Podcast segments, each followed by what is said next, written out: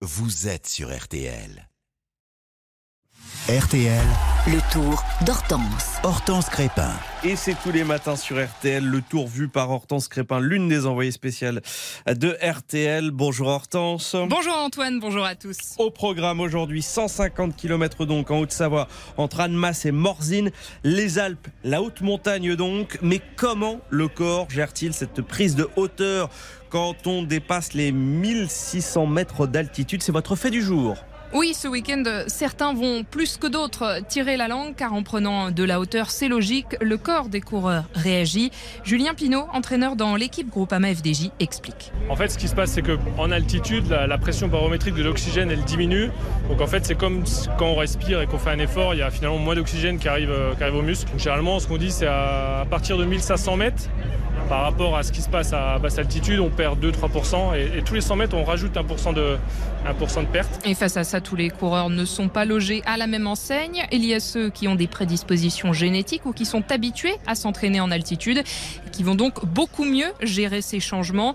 Warren Barguil de l'équipe Arkea-Samsic. Moi, je sens pas la différence, donc ça va, ouais, c'est pas un souci. Je sais qu'il y a des coureurs qui, après 1800 mètres, sont vraiment moins bien. Donc moi, il n'y a pas trop de problème. Et puis, il y a aussi ceux qui vivent toute l'année au-dessus de 2000 mètres d'altitude et dont l'organisme est habitué à ces hauteurs.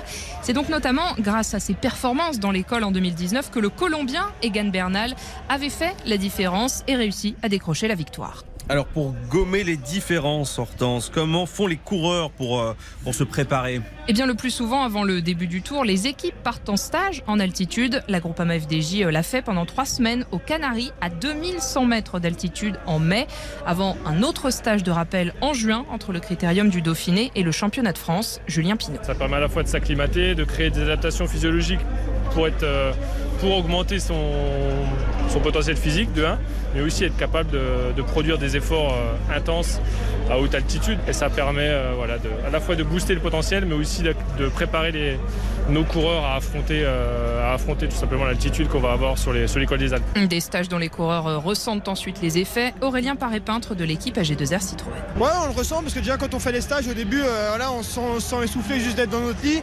Puis au bout de 3, 4, 5, 6 jours, on sent qu'on s'est vraiment acclimaté et que notre corps n'est pas comme si on était au niveau de la mer, mais presque. Donc voilà, ça sert quand on passe en course au-dessus, c'est intéressant. Ouais. Des corps des coureurs soumis à rude épreuve dans les Alpes, vous l'aurez compris. Cet après-midi, il faudra notamment faire la différence sur les cols de la Rama et de Jouplane qui culminent chacun à plus de 1600 mètres d'altitude.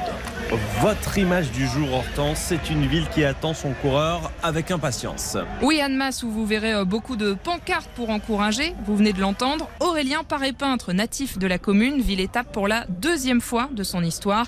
Elle prépare donc une belle fête pour celui qui a décroché une victoire d'étape sur le dernier Tour d'Italie. Enfin, votre chiffre du jour, c'est une triste disette. Et il concerne les Italiens. 77 étapes sans victoire sur le Tour pour les coureurs du pays.